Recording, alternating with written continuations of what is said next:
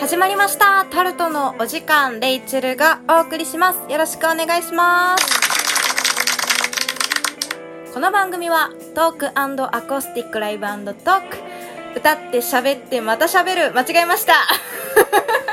喋って歌ってまた喋る。そんなラジオです。どうぞよろしく。はい、えー、今回で9回目ですか？8回目ですか？私今日は度忘れの日です。ごめんなさい。えーね後でしっかりあの何回目かどうかは確認しといてください。えー、今日はねすごいテンションが高いですね。はい。というのもですねちょっといろんなプロジェクトが動き出してちょっとレイチェルウハウハウキウキドキドキワクワクということでテンション高めにね今日はお送りしていこうと思います。では早速、今回もお便りが届いております。そちらをね、読んでいこうと思います。ラジオネーム、徳めいめいさんからのお便り。初めてお便りします。ありがとう。ライブの告知をされているので、これまで色々なライブハウスに歌いに行かれていると思うのですが、ライブハウスの楽屋ってどんな場所でどんなものが置いてあるんでしょうか？入ったことがないので勝手なイメージですが、姿見、机、椅子、冷蔵庫、かっこステージ上で飲むペットボトルが入ってるスマホの充電器予備の電池角型のやつなどは置いてそう。ライブステージに関係なさそうな意外なものとか置いてあってよく使うものとか便利だったものとかあれば教えてほしいです。ということでね匿名名さんありがとうございます。珍しい質問でちょっと答えがいのある質問で嬉しいねという感じなんですがそうですね。ライブハウスまあでも楽屋って言われてもやっぱりそのご想像通りで、まあ大きいね、鏡があったりなかったり。